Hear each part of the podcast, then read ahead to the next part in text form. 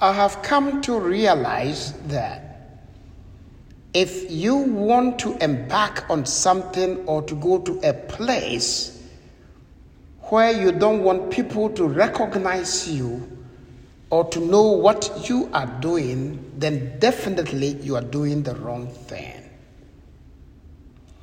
If you are doing something that you want people to recognize what you're doing, then certainly it is the right thing to do.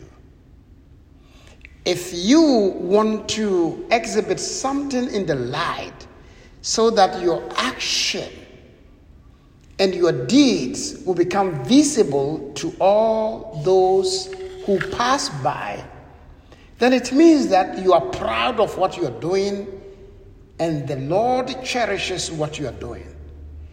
But if you want to hide in the secret, in the confinement of darkness, not wishing anybody to see what you are doing, then definitely what you are doing is wrong. You know, I took a youth group to New Orleans.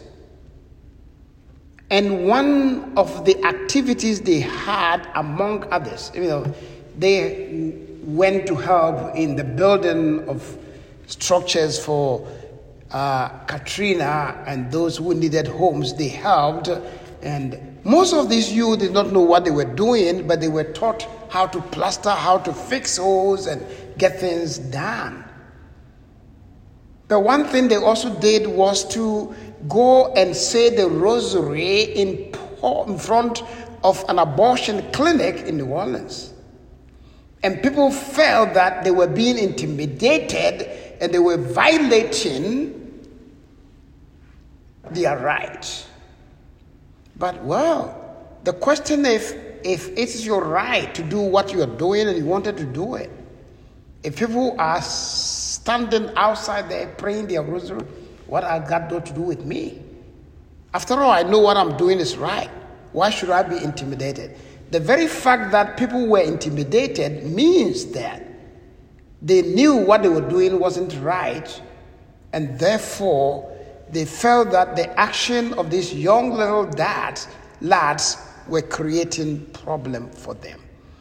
Today, in our first reading, St. John tells us God is light, and in him there is no darkness at all. And we say, when we say we follow with, we have fellowship with him, then we cannot continue to be in darkness. That is the basis of it all. If God is light and we are children of God, we want our actions to be in the lamplight. And uh, Matthew says that when you light a lamp, you put it on a lampstand so that it will shine. If I'm doing something that I don't want people to see, people to know what I'm doing, then definitely I'm living in the darkness because I want to conceal my actions before other people. Today, in this gospel, we hear about somebody who was living in darkness, and that is Herod. Herod thought that he could, you know, try to trick the Magi by telling them, Go and find the child, and as soon as you find him, give me a word, and I will come to worship him. He was trying to play on the intelligence of them to elude them to execute his evil plan. But the Lord revealed that to them. The Lord of light, vis a vis the king Herod, in darkness. The Lord revealed to them don't go back to Herod, but rather go on a different route because Herod is seeking the child to eliminate. You know, definitely when you sincerely encounter the Lord, the light of the world, because John says that Jesus is the light that came to dispel the darkness of the world, and darkness could not prevail over it. So, in that instance, when they come to the light, they come to the recognition of the plot of evil and darkness. And you can never encounter the Lord Jesus Christ and remain the same. When you come one route and encounter the Lord, you should go back a different route. In other words, when you are coming to encounter the Lord Jesus Christ at the Eucharistic celebration, I expect you not to go back home the same route. I expect you to go back home on a different route, a route that is transformative, a route that is illumined by the light of Christ. And Herod, still living in darkness, thought that the Magi had eluded him, and therefore, out of pride and anger and fury, decided to eliminate all boys in the vicinity two years old and under. I mean, if you hear this story, how do you feel? You are filled with rage. You are filled with anger. Why would any person do that? Innocent kids. But these are called the martyrs, the holy innocent.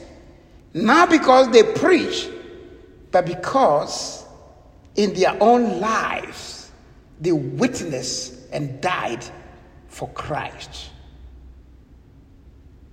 Today, we have that kind of argument going on between the pro life and the pro choice. You know, at times, what baffles me is when people think that pro life is only for abortion. It's more, there's more to it than abortion. The church teaches that every life is sacrosanct because every individual carries the image of God in him or in her. So, when we think that we do have to speak against abortion, at the same time, we promote capital punishment, then we are playing a double standard. Because life is life. But what makes abortion worse is that it's a life of an innocent. A child, a baby who cannot defend himself. Well, of course, there are people who argue that it's the right. Yes, it is a right, but what about the right of the innocent child who defends it? Because you know, for the past three days, I've been thinking about when people talk about right. Any right that does not consider the common good is an animal right. Right has to also respect the common good of society. We have right to do whatever we need to do, but so far as it is in contradiction to the common good of society, it's an animal right. I do whatever I think I have to do. There are millions of kids who are killed every year. But we are the same people who are condemning Herod. What about us? There are people who have faced death penalties, and today scientific evidence is proving that a lot of people are on the death row who actually did not commit the crimes that are alluded to them. There are people who have been in jail for 20 something years, 30 plus years, and they are being released because DNA proved them innocent. Only God knows how many people we have killed in the world who were innocent. And even the worst of it is the fact that there are people who had testimonies who could have exonerated these people, but who failed to do it, who failed to give witness to that. And the poor, the lonely, the marginalized suffer every day, while the real perpetrators of these crimes go scot free. Today, as we honor those holy innocent kids under two and a half years